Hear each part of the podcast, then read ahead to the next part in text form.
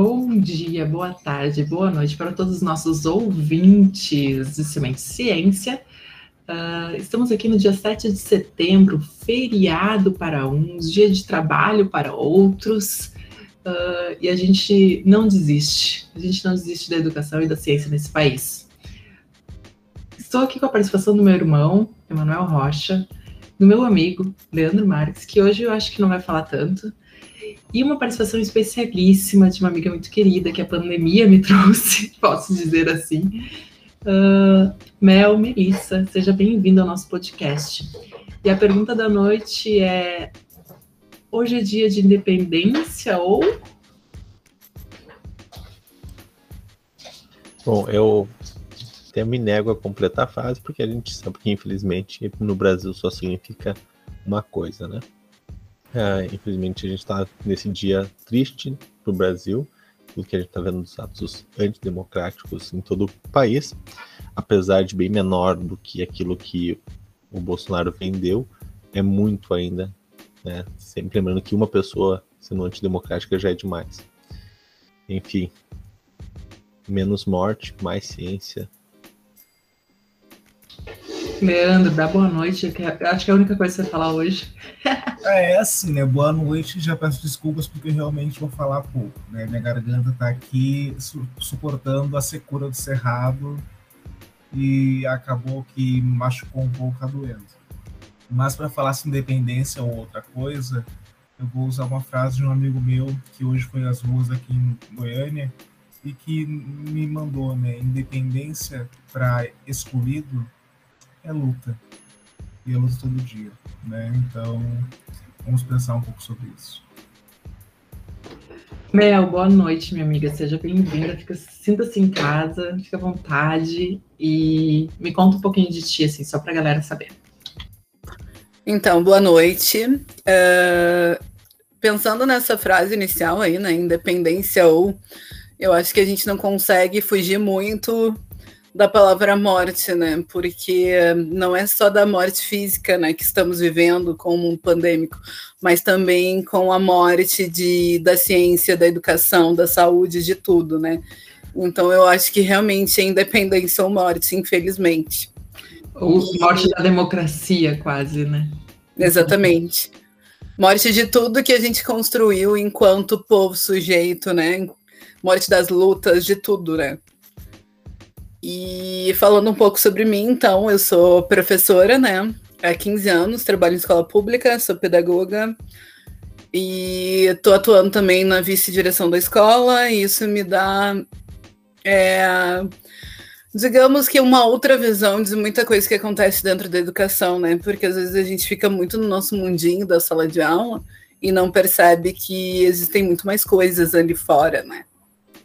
Então, isso é complicado, é, porque a professora, a gente é filho de professora, a gente meio que acompanha essas lutas aí, né? E, e a gente está sempre, eu estou sempre falando que professor não basta ser professor, não basta ele entrar numa sala de aula e saber dar uma boa aula. Uh, ou saber, ele tem que ser, ele tem que ser ator, ele tem que ser administrador, ele tem que ser uh, economista, né? Porque um salário que se tem é mais ou menos isso. O professor tem que ser multitarefas, e eu não sei até que ponto isso é bom ou ruim, né? Inclusive para assumir certas funções dentro da escola, que não é só a função de dar aula, é a função de administrar, de organizar, de, de estar atento aos demais, de ser. O que mais que tu faz durante todo o teu dia? Então, eu sou resolvedora de conflitos. Eu digo que a minha sala da vice-direção é a salinha das lamentações. Porque tudo que acontece errado na escola passa por mim e eu tenho que resolver. Mesmo que uh, eu não consiga resolver. Então, por exemplo, caiu o miolo da porta de uma colega.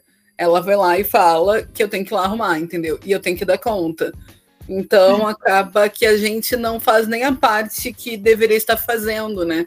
Que é o pedagógico, né? Porque a gente está resolvendo conflitos. Exato, nossa, é, é complexo. Eu imagino que dentro de uma escola pública seja ainda mais. Eu ainda, é, um dia eu ainda vou te chamar para a gente falar só sobre escola pública, porque eu tenho muita curiosidade de como é trabalhar numa escola pública em Porto Alegre, porque eu acho que no interior é muito diferente do, do centro aqui, e numa periferia, né, que, que é onde tu está locada hoje. Eu fico, tenho muita curiosidade mesmo, mas o assunto de hoje não é bem esse, o assunto de hoje é saber, ou é, está interligado, mas enfim, eu, eu, eu convidei a Mel aqui para a gente conversar um pouquinho de como a gente pode trazer a ciência para dentro da sala de aula. Como a gente pode trabalhar a iniciação científica dentro da sala de aula nas séries iniciais, que é as séries que a Mel trabalha hoje. E, e, é com muito orgulho que eu falo que a escola que a Mel trabalha hoje, que é a escola Oscar Tollens, foi a primeira escola que eu consegui desenvolver o projeto Semente Ciência e que a gente conseguiu aplicar um pouquinho dos projetos, uh, mesmo de forma online, mesmo de maneira lenta, porque, né, mundo pandêmico, é difícil o acesso e tudo mais. Mel, como, assim, é possível fazer ciência dentro da escola nas séries iniciais? Bom, essa pergunta eu acho que eu poderia ficar aqui uma hora falando, né? E ia ter vários desdobramentos, mas sim, é possível trabalhar ciência nos anos iniciais. Porém, a gente precisa de muitas outras coisas além de só trabalhar a ciência dentro da escola, né? Por quê? Porque o que é disciplina de ciência na escola, né? Principalmente para as crianças, né? é muito para desvendar a curiosidade deles. Eles trazem muitas questões da sua, do seu cotidiano, das suas vivências, e a aula de ciências acaba que ela soluciona essas dúvidas, né? Então, por exemplo, questões que eles trazem de é, por que, que tá frio, por que, que tá calor em excesso, por que, que no meu bairro tem alagamento, por que, que o lixo para onde vai. Né? Então, todas essas questões acaba até sendo um pouco filosófica também, né? Esse momento de aula de ciências, porque eles querem, eles têm essas dúvidas, eles precisam é, ser sanados com isso, né? Então, é possível sim. Só que para isso a gente precisa mudar um pouquinho o sistema, né? Sim, a gente precisa urgentemente, acho que mudar a forma como isso é feito, né? porque a gente estava uh, conversando mais cedo, o livro didático ele não ajuda, né? Ele não, ele não é uma ferramenta que te ajuda, assim, ele, ele traz um monte de conceito, normalmente não está ligado à, à nossa realidade, normalmente não está ligado ao nosso ambiente, traz um monte de conceito e, e, e, e é quase um vírus, né? Vírus está aí, resolva. Uh, eu mesmo lembro das aulas de ciências, da gente trabalhar, sei lá, uh, Ai, vou falar uma coisa bem tola. Uh, estações do ano.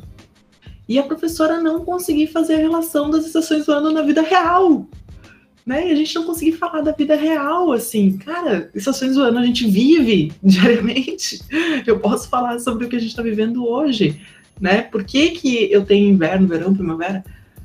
Não, não se discutia. Não, eu não sei se a gente era crianças que não não perguntava demais, não se questionava demais, mas eu acho que hoje as crianças, elas, e principalmente depois do projeto, eu percebo que as crianças questionam mais. Elas ficam mais assim, não, mas por que isso? Não é bem assim.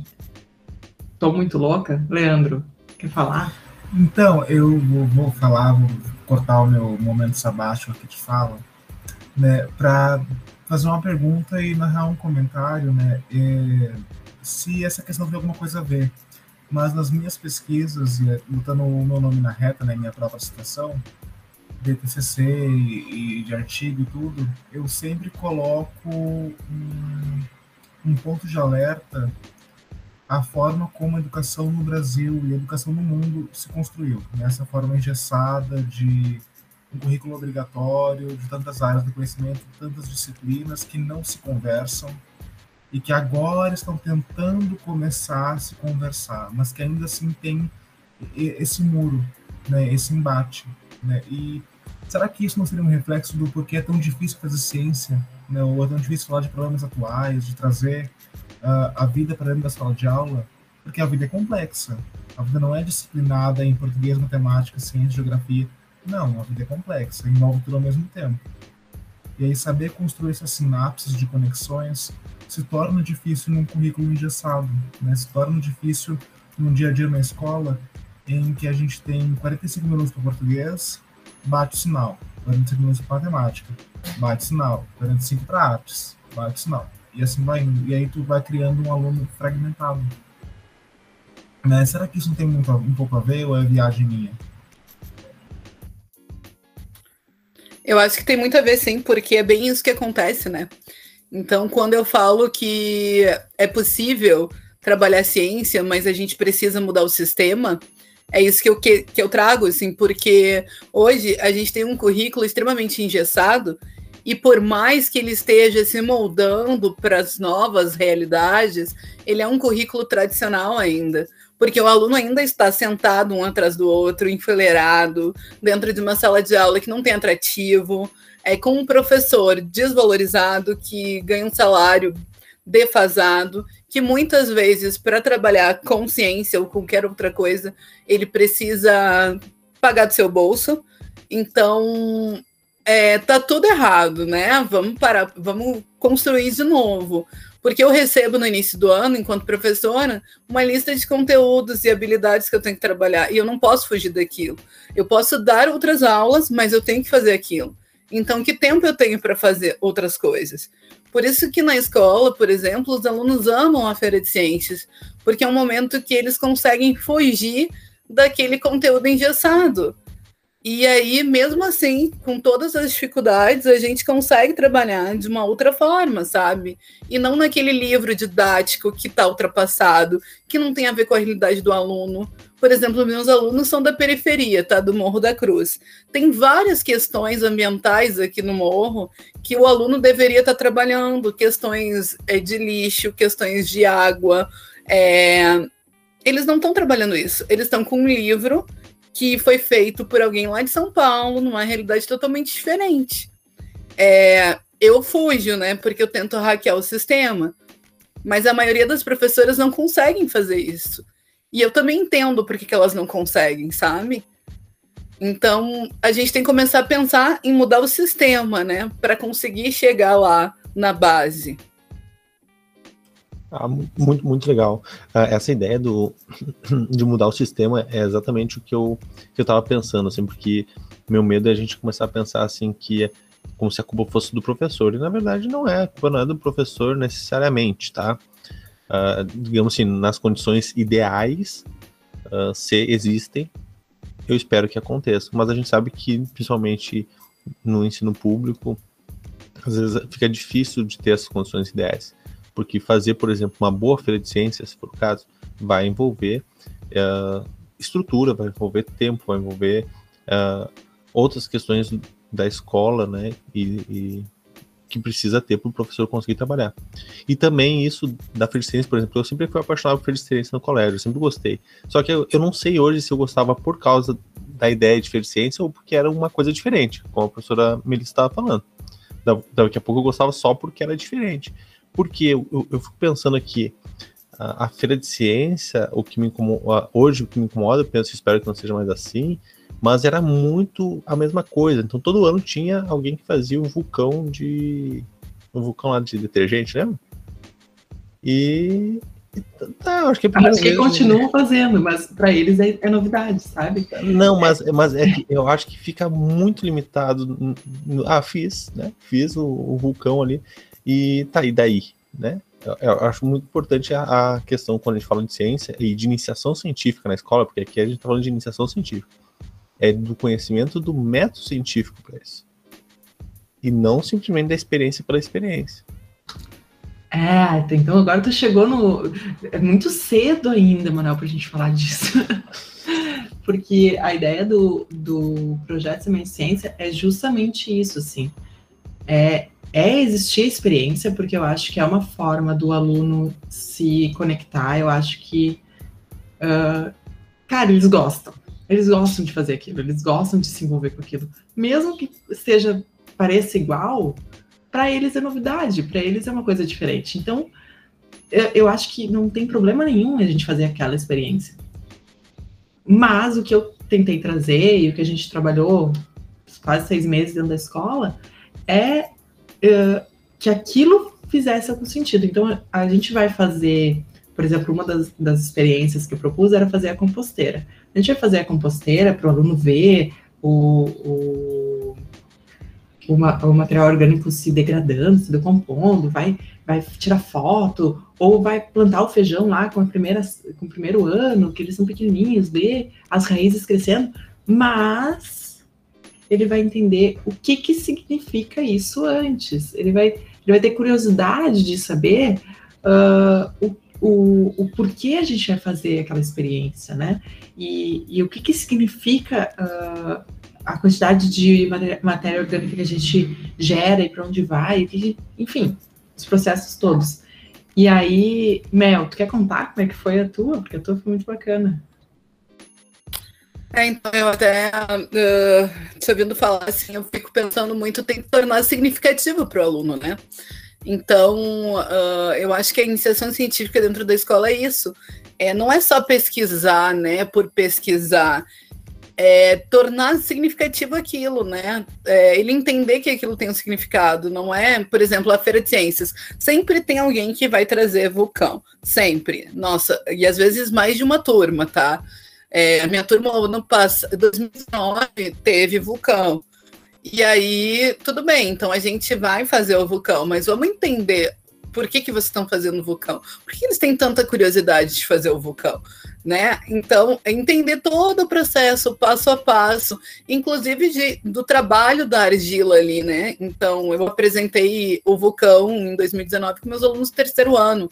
Então eles eram bem pequenos ainda. Mas e aí também vamos levar outra coisa. Vamos tentar. É, querem fazer o vulcão? Vamos. Mas quem sabe a gente faz uma outra experiência, né? O que, que a gente pode aprender? Então sempre tentar trazer, né, uma outra coisa ali também para eles. E aí isso é importante a questão do professor, né? É, nesse sentido que eu digo assim, o professor ele não é culpado por não chegar às vezes a ciência na escola do jeito que deveria. Mas o professor ele também tem essa parcela ali de culpa em não instigar um ambiente é, de pesquisa dentro da sua sala de aula, né? Porque tudo pode se transformar em pesquisa, tudo pode ser uma iniciação científica e os alunos trazem muita coisa. O meu projeto com a Nájila foi bacana, apesar de ser de ter sido um pouco frustrante, né? Porque, enfim, né? É, as mazelas da pandemia, ensino remoto. E aí, assim, a gente queria. Primeiro eu cheguei com o tema mais ou menos pronto, né? E aí a gente toma, né? Entende que não é, que não adianta chegar com o tema pronto, porque vai vir deles, né? E a gente queria trabalhar com as mudanças climáticas, propôs uma atividade inicial que eles tinham que fotografar o bairro, né?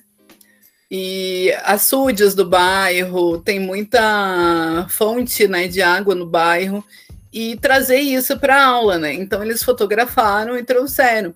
E muitos fotografaram a realidade, né? Que tem riachos, açudes, tem o dilúvio, que é da comunidade, que está extremamente sujo, poluído. E aí eles queriam muito falar sobre isso, né? Sobre a poluição dos rios, das águas, né? O que, que causa.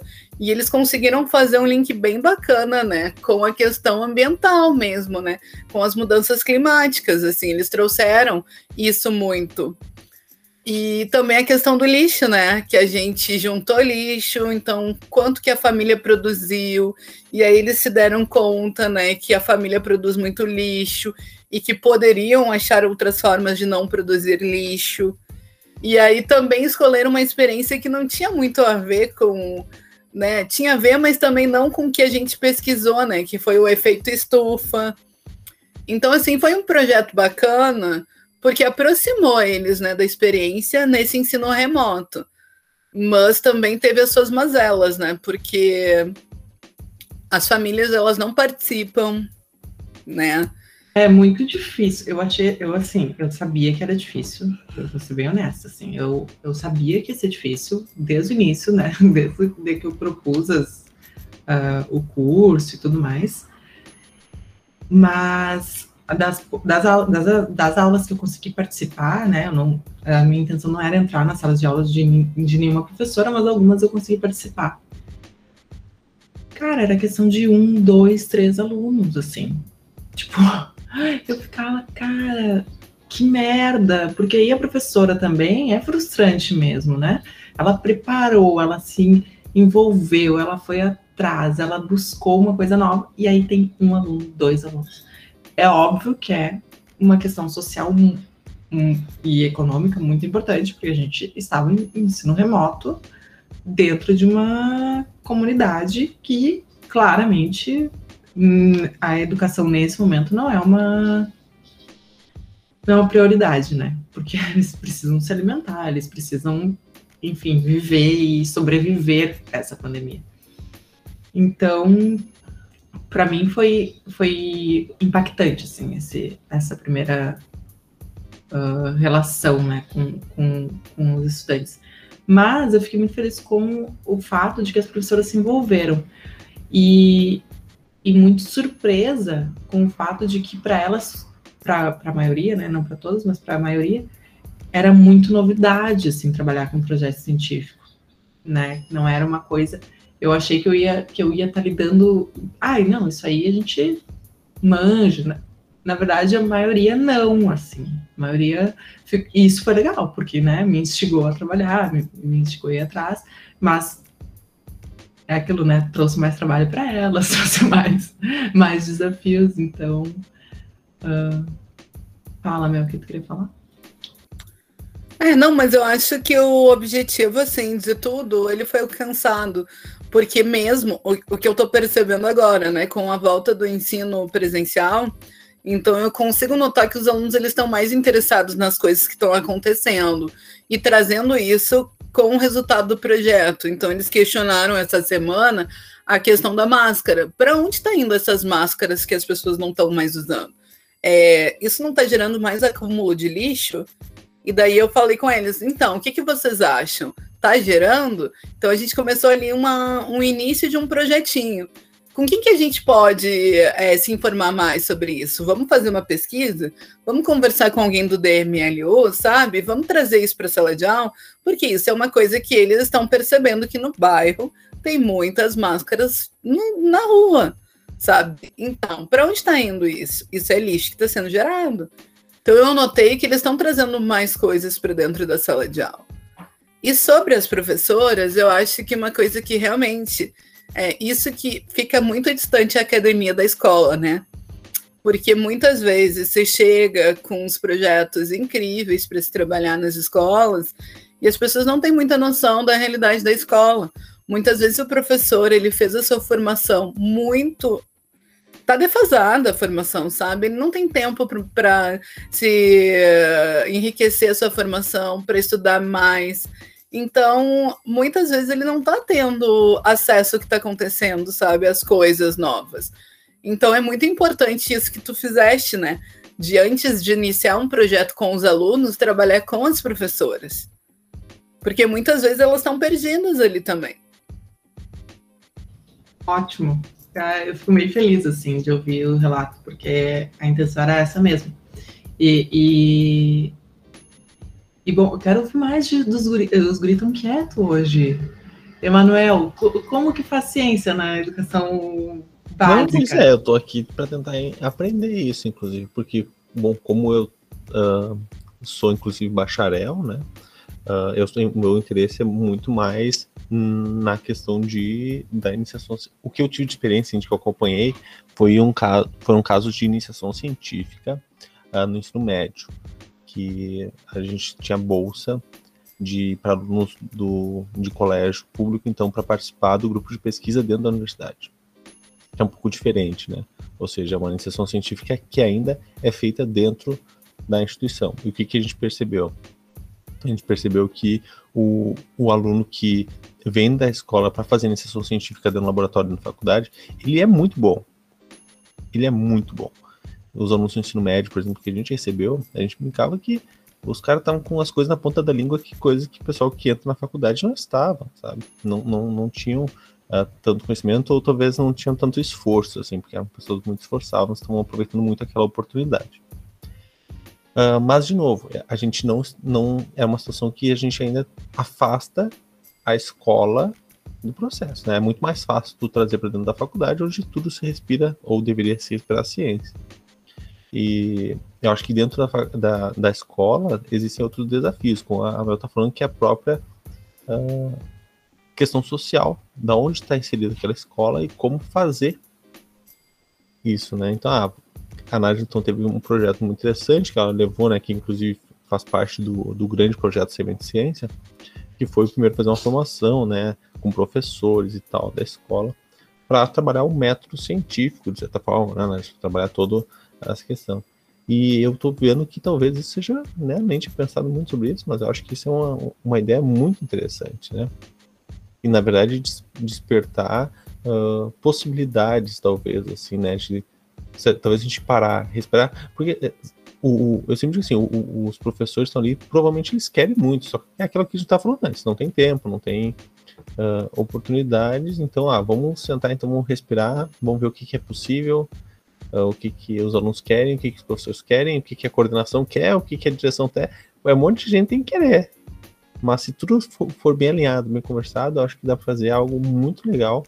E a gente vai ter um, um, impacto, que depois na minha próxima fala eu vou falar isso, porque eu falo muito, mas a questão do impacto de como é importante o aluno ter já desde cedo a ciência né, no seu dia a dia. Então, antes da gente falar disso, que eu acho que é, bem, é, um papo bem importante, assim, da gente começar a ver, que é um pouquinho que a Mel estava falando já da mudança que está vendo, né, das observações que os alunos estão tendo da sua própria, do seu próprio entorno, né, da sua própria realidade. Mas eu queria reforçar que quando eu pensei no projeto de ciência nas escolas, eu nunca quis entrar na sala de aula. E, e seria muito mais fácil. Eu digo assim, existem muitos projetos. Eu agora com a função do, do Benjamin procurando escola, todas as escolas que eu visitei têm a bióloga ou biólogo ou gestor ambiental ou sei lá quem que vai lá fazer o dia da sustentabilidade. Ele entra lá e faz o dia da sustentabilidade. Que é desenvolver um pouco dos projetos que a gente até pensou já, né, Mel, quando a gente fez a formação. E eu disse assim, cara, não é isso que eu quero. Não é isso. Eu acho que é mais fácil. Eu acho que para a escola é mais fácil, para o professor é mais fácil, para todo mundo é mais fácil. Que eu entre na sala de aula, desenvolvo o projeto e no final a gente faz uma feira de ciências linda. Mas eu nunca quis isso porque eu, eu, eu prefiro acreditar que a transformação vai acontecer de dentro para fora, não de fora para dentro.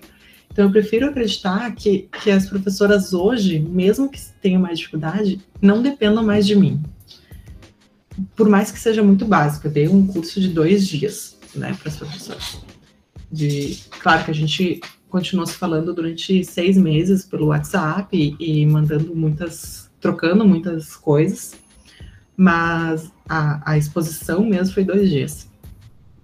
E, e foi o básico do, do método científico, do que é um objetivo, o que é uma pesquisa, o que é um problema de pesquisa, foi o básico. Mas hoje eu, eu, eu acredito que elas tenham, tenham um pouquinho mais de segurança para dizer assim, não, vamos fazer um projeto? Tipo, a Mel acabou de dizer, não, cara, isso pode ser um projeto né? A gente pode pensar, o aluno está trazendo ideias, está trazendo questões que pode virar uma coisa maior.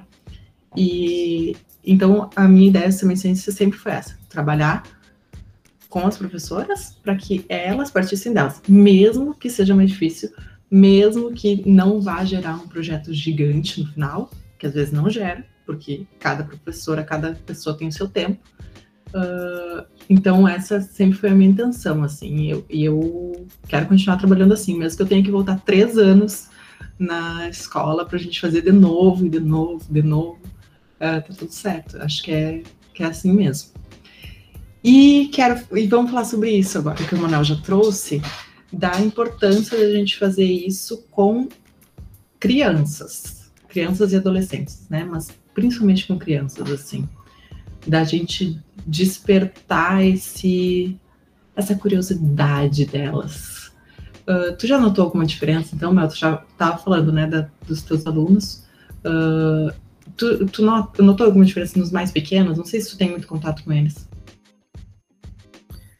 Então, uh, depois do projeto, eu notei bastante diferença nos alunos que participaram, né? porque aí também não foi toda a turma, né? E todos os alunos estão indo agora, teve alguns que não participaram. E aí, quando o aluno trouxe essa questão da máscara e a gente começou a conversar, eu notei que os outros alunos ficaram, tipo, interessados. Mas como assim? Eu vou pesquisar, porque eu acho importante o que tu fizeste, né? Tu nos deu autonomia para trabalhar, né?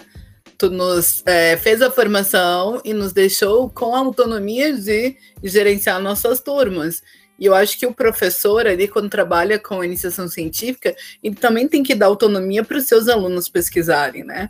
E tem que partir muito deles, assim, do, do, que eles querem. Não adianta chegar lá e dizer, ah, eu quero que vocês pesquisem sobre a corrente elétrica, sabe?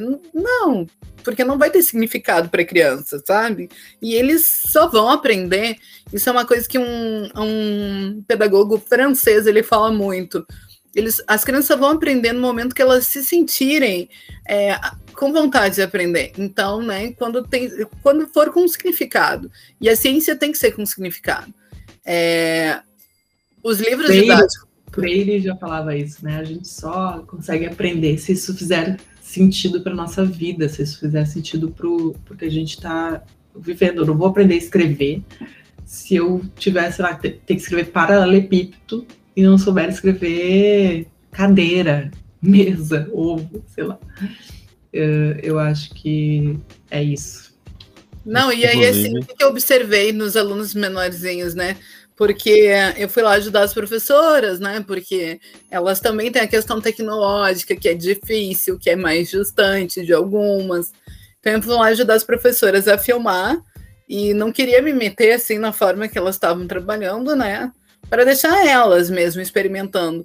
E eu vi que eles tinham muitas curiosidades em relação ao que eles estavam fazendo, sabe? Então, é, eu vi que ocorreu uma mudança, mas a gente ainda precisa mudar algumas coisas, sabe? Então, como é que se faz isso? Como é que se muda isso? Porque não tem como mudar o sistema, né? Por mais que eu faça greve, lute e, né, eu não, como é que se muda o sistema de um ensino desse jeito? Desse ensino fragmentado, desse ensino um atrás do outro, desse ensino com um livro didático que ensina todo ano ali é a mesma coisa, só muda o ano, mas todo ano tem as quatro estações, é, as fases da, da lua, é sempre a mesma coisa. Como é que a gente muda isso, né? Muito bom. As quatro, eu fiquei pensando se, se eram as quatro estações do Sandy Júnior. Não, podia ser, né, Nath? o, uh, inclusive. Ai, o... Irmão, eu esqueci de avisar que meu irmão tem que soltar as piadinhas de tio, tá? Meu, desculpa. Eu, eu, tenho que manter meus fãs, né? Eu tenho uma, um público aí para manter fiel. Uh, inclusive, né, eu, eu me dei conta que a gente vai ter que ter um episódio do Paulo Freire aqui, já que foi citado no episódio aqui. Sem dúvida, a gente vai ter que programar alguma coisa aí no Cimento de Ciência sobre esse assunto. A gente está passando atualmente por. Uh, sempre passou, mas agora está a flor da pele, uh, o negacionismo científico. E ultimamente eu não sei se na minha bolha começou a surgir isso, mas eu tô vendo que as, as crianças e adolescentes que estão voltando a, a a sala de aula com comportamentos anti-ciência. Não simplesmente né, o fato de que a gente já sabia que ia acontecer, das crianças, das crianças e adolescentes quererem tirar a máscara para se abraçar e quererem né, se beijar tudo mais. Então, isso a gente sabia que ia acontecer. Eu nem considero isso aí a negação, mas o, a negação realmente. Não só o fato de tu querer tirar a máscara para beijar alguém ou abraçar alguém, porque tá vendo um colega depois de tanto tempo, mas o fato de negar tudo isso, de ser, uh, estar com mais coragem de ser uh, homofóbico, mais coragem de ser machista, mais coragem de, de ser. Então, isso tudo é, é uma preocupação que eu vejo que passa pela ciência. Porque uma formação científica uh, de qualidade, tu, a, a, princípio, né, tu tenta fugir isso. Não que não existam cientistas que, que também são. Uh, homofóbicos, né, e são machistas mais. Mas considerando, né, dentro da educação, dentro de, do início, esse entendimento, eu acho que isso fica muito uh, traz outros benefícios, né? Então, é, eu fico pensando isso, né? Eu fico pensando que se a gente tem oportunidade de, de mudar e fazer, a gente tem que pensar nesses benefícios que precisam acontecer. Mel, tu tu nota, assim, nessa volta aí, muito negacionismo? Porque, assim, uma questão uh, que, que a gente já via antes da pandemia era a influência das igrejas, né, na, na educação, assim, a influência do, da presença do, uh, do Pode falar real, pode falar real mesmo. A gente tá aqui, só, só escuta a nossa bolha mesmo, amiga. Então tá tudo certo. Uh, tem, mas, mas uh, esse negacionismo que é o negacionismo bolsonarista, né? É isso, é a fase que a gente tá vendo, é o negacionismo que o Bolsonaro espalha aí. Tá, tá acontecendo mesmo com adolescentes e crianças? Eu acho que esse negacionismo ele já vem de tempos, né? Uh, praticamente ali desde o golpe é, que tá vindo. Inclusive, né, eu já fui acusada do kit gay em sala de aula, né? Quando eu fiz um trabalho sobre diversidade. E muito dos pais dos alunos, né? Não dos alunos. E aí agora eu achei que a gente ia ter um enfrentamento maior com os alunos nesse sentido. E a gente não está enfrentando isso com os alunos. Os alunos estão muito conscientes eles não estão deixando de usar máscara, eles estão usando álcool gel, eles estão é, cuidando outros alunos que estão com a máscara errada. A gente está enfrentando isso com os professores, sabe? Então, assim, está sendo bem difícil essa volta do ensino, né, presencial, porque os professores eles estão sendo resistentes às normas, aos protocolos, sabe? Inclusive sobre o uso de máscara. Então, o que, que eu percebi? Que mesmo os alunos inseridos numa comunidade, tá? Que não tem a menor preocupação com os protocolos de distanciamento, eles têm dentro da escola um respeito ali a seguir as regras e se cuidam um ao outro. Porém, uh, os que estão ali, né, que deveriam estar dando esse exemplo, não estão. Então, a gente tá tendo, vai ter que fazer uma formação com os professores de como usar máscara corretamente, sabe? É, de não ficar distante, é, de se distanciar, porque se aglomeram na salinha dos professores, se aglomeram na salinha do Xerox, sabe? Então eu tô tendo que educar o professor e não o aluno. E eu achei que eu ia ter que trabalhar com o aluno. Por quê? Porque eles são muito negacionistas, né? A comunidade é muito negacionista, vem de uma comunidade periférica que tem igreja evangélica dominando, né? Então, assim, eles têm muita questão ali bolsonarista. Mas quanto aos protocolos, a, a questão do Covid mesmo, eles estão super respeitando e entendendo. Cara, que loucura. Segura essa bomba, Manuel. Segura é... essa bomba. Não, uh, o que, que, eu posso dizer? É, é não é tão uh, inesperado assim, porque infelizmente a gente percebe, né? Quanto mais a gente uh, começa a conviver com as pessoas. Agora, né, hoje nem posso falar, o dia de hoje, eu, eu abro minha rede social só para me estressar. Com pessoas que a gente nem imagina, né? Estão, uh, de certa forma. A, a, o simples fato de tu não querer se manifestar sobre o assunto, para mim já diz alguma coisa, né?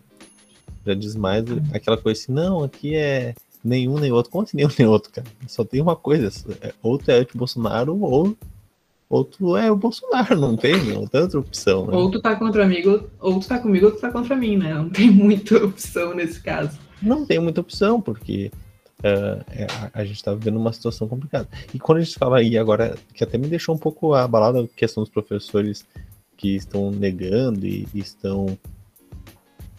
Não, não é nem negando, né? Mas estão com essa ideia de. Ah, vamos, né? Eu não vou dar aula de máscara, eu imaginei que também podia acontecer isso, né? Ah, não quero dar aula de máscara porque é ruim. É ruim dar aula de máscara. Eu na faculdade estou dando aula presencial de máscara e a gente faz tranquilamente de máscara, assim, não... e, e tem uns alunos que querem tirar, eu mando colocar, mas eu imagino, eu sei, eu vejo alguns colegas, inclusive na faculdade, que, que andam na faculdade sem máscara, né? Uh, mas é um pouco, é um pouco assustador, de certa forma. Mas é, é, isso reforça a minha a minha ideia de que a gente para entrar dentro para a ciência e para para academia e para uh, eu, eu não quero dizer assim uh, nós contra eles, né? Mas mas para a gente conseguir fazer essa mudança de, de ideia, eu acho eu acho que os professores é o caminho assim Porque eu, porque eu, eu, eu, bom, a gente é filha de professor, eu sei que é muito difícil se atualizar, é muito difícil se manter. Cara, às vezes são 60 horas de sala de aula. Né? A minha mãe já, já viveu 60 horas de sala de aula. Como que tu vai pedir para uma pessoa de 60 horas de sala de aula para fazer um, um, curso de atualização, uma especialização em educação ambiental, uma especialização em, em, em, educa em mestrado?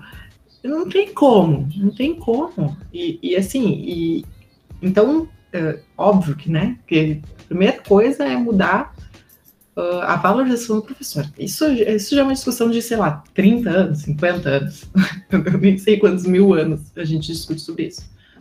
E, e segundo, é oferecer, e eu vou continuar oferecendo, esse tipo de, de serviço para as escolas, uh, de, de não, eu não digo educar né, os professores, mas de, de ter essa conversa, né, de levar para eles uh, o que o está acontecendo de novo, assim, e uma nova per perspectiva, porque eu também eu concordo com o Manuel que a gente no momento que a gente está falando de ciência, a gente não está falando só do método científico, do básico, né? Eu estou falando de, de, de, uma sociedade mais justa, eu estou falando de levar a educação para todos mesmo, né? Educação de qualidade, eu estou falando de, de uma sociedade uh, menos misógina, menos machista, né? De uma sociedade. Eu estou falando disso também, da discussão disso dentro da sala de aula, da discussão disso nessa, nessas. E a gente tem que começar aos pouquinhos, né? Com uma sementinha, desculpa aí, vou ter que usar esse, esse clichê. É, por exemplo, uma questão que uh, agora, quando as turmas começaram a voltar né, para o ensino presencial, a gente pediu muito para os professores trabalharem a questão da vacinação com os alunos, né? É, por que, que vacinar? É, acabar com os mitos, né, as fake news envolvendo a questão da vacina, porque eles vão se vacinar, né, principalmente os adolescentes ali dentro da escola. Então eu acho importante o professor, né, como a figura ali, né, que está ali coordenando a sala de aula, trabalhar isso. E aí eu percebo que existe uma resistência muito grande da, dos, dos docentes, assim, em relação a tudo que é novo, em relação a tudo que é metodologia diferente. Porque ele está muito acostumado com um currículo engessado, com um aluno atrás do outro, com um livro que está ali pronto, sabe? E aí chega alguém que propõe uma coisa diferente, é, opa, então eu vou trabalhar mais. É, nossa, eu vou né, vai ter, eu vou ter mais sobrecarga de trabalho. Então, primeiro é sempre a dificuldade, né? Tu pode ver. Primeiro é aquele momento que o professor vai dizer que não, que não quer, que não pode, que não consegue, que não tem tempo. Mas depois, quando ele entende o que, que é o projeto, né? O, quando ele entende o que, que é trabalhar com ciência dentro da sala de aula e outras né, coisas, ele passa a entender que é muito mais fácil, sabe? Do que Sim, simplesmente mudar o aluno daí, né? sabe? Porque aí parte do aluno e fica mais gostoso, assim. Eu, eu entendo, eu não consigo julgar, jamais julgarei o professor que, que não quer mudar, porque, cara, assim, é foda. É só isso que eu tenho para dizer, assim, as pessoas vão entender o que eu quero dizer. Uh, mas realmente a minha ideia é, é facilitar a vida e não, não complicar, assim, porque é mais trabalho de início, né? De cara, assim, porra, vou ter que estudar mais, vou ter que entender, vou ter que preparar uma aula diferente. Mas é isso. Gente, estamos nos encaminhando pra, já para o final, quase. E fala, Emma, o que tu quer falar? É, não, que na verdade eu estava pensando aqui se, uh, se existe ou se existe a possibilidade uh, de, por exemplo, assim, congressos de de ciência para a escola, alguma coisa assim, para os alunos participar, sabe? Não sei se eu já ouvi falar sobre isso, mas seria legal, né? Tipo uma amostra científica.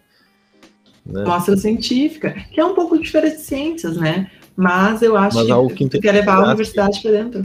É, não, não necessariamente, mas integrar também outras escolas. É porque a, a Felicência é muito. A, é, a, cada turma mostrando essas coisas, né? A fazer uma amostra científica onde os alunos vão se preparar, vão enviar trabalhos, né? Vão ser avaliados, resumo, tudo, não vai ser bem como se fosse um, um, congresso, né? Eu não sei se é, deve existir em algum local, mas eu nunca ouvi falar e deve ser uma, uma, uma Vamos fazer, legal. Mel. A gente convida várias escolas de Porto Alegre. só mais uma coisa para Eu só dou mais coisa para pensar. É só mais isso. É, eu acho interessante a gente, né, quando eu pergunto para vocês como é que a gente muda o sistema sem mudar o sistema, né? Porque o certo seria a gente estar tá lá, é, né, ter um presidente que valoriza a educação, que valoriza a ciência, um Ministério da Educação preocupado com isso, né? Tudo certo, vamos mudar. Mas a gente não tem esse alcance, né?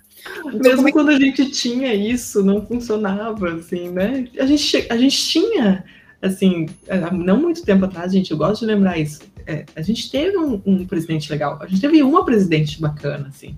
Tá, com todos os seus problemas, com todas as suas questões, mas era bacana. Gente, tinha, tinha um professor no Ministério da Educação. Olha só, tinha um professor.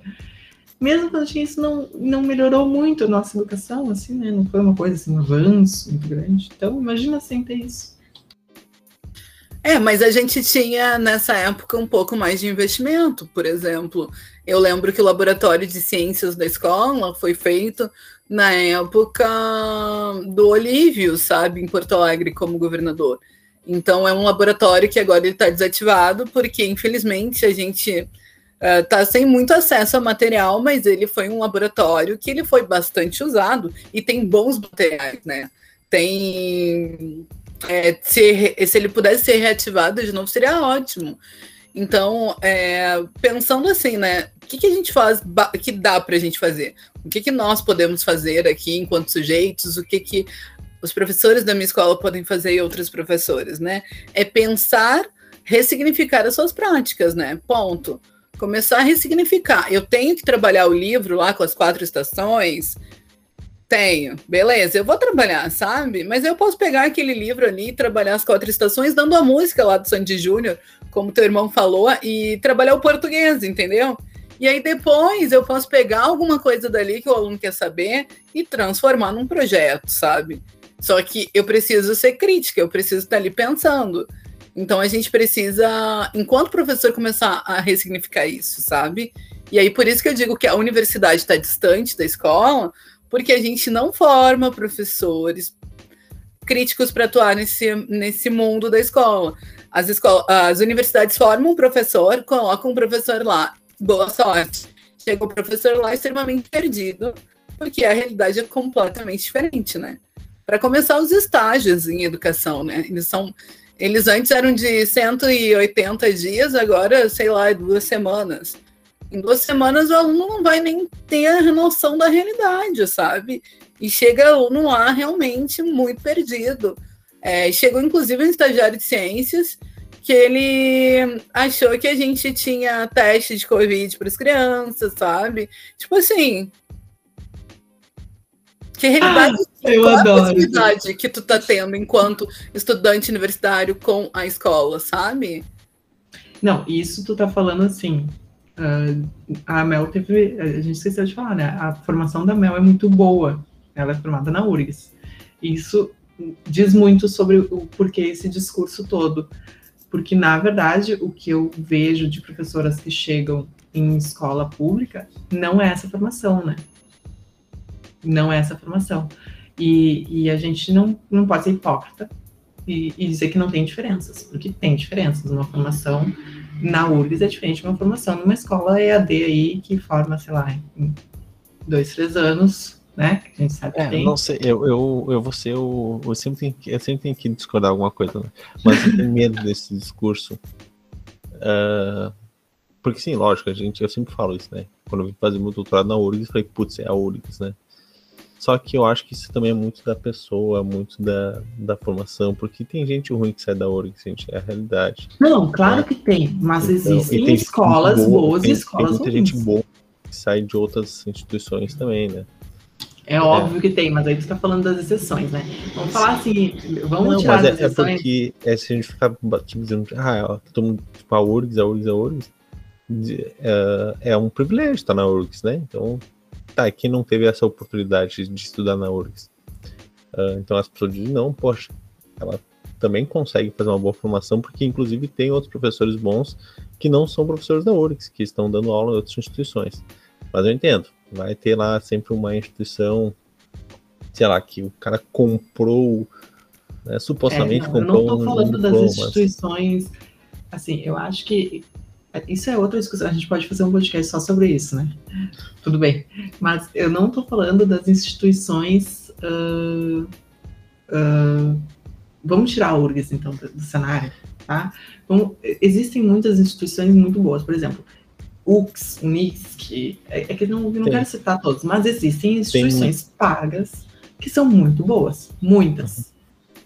Inclusive Sim. que o, que o Emanuel trabalha, então um ótimo professor aí dando aula em escola particular, né, em instituições particulares. Mas o que eu quero dizer é que tem muita gente se formando, principalmente em escolas EADs, que, que é, na verdade, compra de currículo, assim. É compra de diploma, né? Supostamente, né? Vamos botar o é, supostamente aqui um... para evitar que... para evitar levar processo. Ah, não, não, não, eu não estou sendo escutado aqui, o, o Google não está me escutando. O que eu quero dizer é isso, é, não, eu não estou falando de pessoas boas em lugares bons, eu estou falando de pessoas boas e não estou falando de pessoas boas em lugares ruins, porque tem pessoas boas que se formam Sim, em lugares ruins. Entendi, Nath. Eu tá? entendi, eu só queria botar o que eu tô falando pra, pra não ficar essa ideia de, tipo, da URGS, né? Tira a URGS né, do cenário. Tira do, tira do pedestal. Não, a URGS é muito boa, assim como várias outras, mas ela não tá num pedestal inalcançável de, poxa, isso aqui é a URGS, caralho, porra. Não, não. É a URGS como poderia ser outra instituição muito boa, como a Unipampa, por exemplo. Eu acho também assim que a gestão da escola, ela também tem que se preocupar com essa formação do professor, sabe? Por exemplo, a gente recebeu convite para uma formação é, sobre sustentabilidade vindo da Secretaria de Educação. Então, quando eu abro lá o e-mail, enquanto vice-diretora, eu já fico. Uh, formação que vem da Secretaria de Educação não pode ser boa coisa, sabe? Por quê, né? Porque a gente já pega o ranço lá do governo e tudo mais. Mas aí, pá, peraí, né? Vamos ler. Né? Vamos abrir a cabecinha. Pode estar tá vindo do governo, mas pode ser uma ótima oportunidade de dos professores estarem melhorando suas formações, né? Então, tu vai lá e convida a criaturinha para participar, né? Geralmente não querem, não podem, não tem tempo, mas alguém lá vai participar e vai começar a trazer para dentro das escolas as coisas, sabe? que é muito o que a Prof. Carol faz lá, né? Ela hum, começa muito assim, é, vamos tentar mudar isso, vamos tentar mudar aquilo. Então vai aos pouquinhos com os professores, e daí vai acontecendo as coisas, né? Então a gestão também precisa estar preocupada para transformar a escola numa escola que faz ciência, né? Que faz pesquisa, que trabalha com isso. E não uma escola tradicional, né? Muito obrigada, Mel, por acabar com a nossa discussão de irmãos aqui, que nós ia a noite inteira discutindo. Adorei. descobrir alguma coisa. Na verdade, o, o, podcast ele só faz sucesso por causa disso. O pessoal entra só querendo que a gente faça alguma discussão. Não, quando não tem treta, nem é escutado direito, assim. Eu e ponho lá. Acontece, né? Hoje não apareci para dar o lado ruim das coisas, o Manuel já veio pegar o... a tocha. Tem, tem que ter, tem que ter. Mas eu concordo um pouquinho com ele quando ele diz que a gente endeusa a URGS, sabe? Porque conheço gente que é formada na URGS e que trabalha na escola e que não tem, tem zero criticidade, sabe? Que vai lá, abre o livro e manda os alunos copiar e ponto final. E tem muita gente que eu conheço formada nessas instituições EADs que supostamente né, compram seu diploma que estão ali tentando melhorar, entendeu? Justamente por quê? Porque não tiveram acesso a uma educação boa, de qualidade para chegar na URGS, né? Porque a gente sabe que, infelizmente, por mais que a URGS seja pública, a gente precisa ter certos privilégios para estar ali. Então, muitas vezes, esses alunos não tiveram acesso a uma boa educação, não tiveram espaço para estar ali na Universidade Federal. Então, eles começam a sua na educação em, em, universidades, em faculdades não tão renomadas assim, mas eles têm a vontade de mudar, né? Então eles estão ali tentando mudar. Então a gente tem uns dois lados também. Ah, gente, eu retiro o que eu disse, vocês me convenceram. É, inclusive, eu não sou formada na URGS, eu queria deixar claro isso, tá? Eu sou formada na UFSM e na Unipampa, minha formação não é na URGS. Mas, uh, mas assim, a URGS foi um exemplo que eu dei, sabe? Assim, uma coisa assim, ah, porque eu, eu, eu acredito na educação de qualidade, eu acredito que existem escolas melhores que outras. Existem. Eu quase, quase comentei agora no final, mas já que a Ana chegou o comentário dela, eu vou ficar quietinho. Ah, obrigada. Assim, a retratação dela foi bonita. Não, já retirei que eu falei, já retirei. É que, é que eu fui mal interpretada. Mas a URGS é ótima, tá? Meu diploma é maravilhoso. É, é a, a URGS é muito, eu, eu acho que está é, tá como a melhor instituição ainda do Rio Grande do Sul. Ela está como a melhor instituição, ela está como uma das seis ela melhores é instituições do Brasil. A questão é, é, é, só, é só que pontuar ali o fato de que poderia ser outro. claro, é Não, é, eu, eu acho assim que vou pontuar mais do que a Melissa, que a Melissa falou, porque é muito disso, depende muito do aluno, né? não é só a instituição, não é só o professor, não é só a gestão. Depende do aluno também. Porque às vezes a gente pode ter um aluno meia boca na URGS, um aluno nota 10 em uma instituição que eu ia falar o nome, não vou falar para não ter processo, é AD, sabe? Então, assim, vai depender um pouco também da pegada do aluno, né? Se ele é autodidata, por exemplo, ou se ele é super Inclusive, eu queria deixar, eu vou contar a fofoca aqui, que eu já estava conversando com a Mel, que eu, eu vou fazer um curso de pedagogia nessas instituições aí, vou fazer. Porque eu não, não tem tempo para entrar na URGS agora e ter 30 mil aulas né? Então, vou fazer, porque eu, eu acredito no meu. Olha o Manuel, vai me xingar ali, ó. Xinga. Não, e, e eu já me exponho, né? Eu estou terminando uma especialização numa instituição EAD. Né? Dessas aí. É, vou comprar meu diploma, vou comprar porque eu preciso dele. Não me deixa dar. Tá entrando onde não deve, tá? Tá entrando não, no buraco. A gente tá começando deve. a se queimar, é. tá começando a se queimar. Tá entrando no buraco quando não, não, não deve entrar.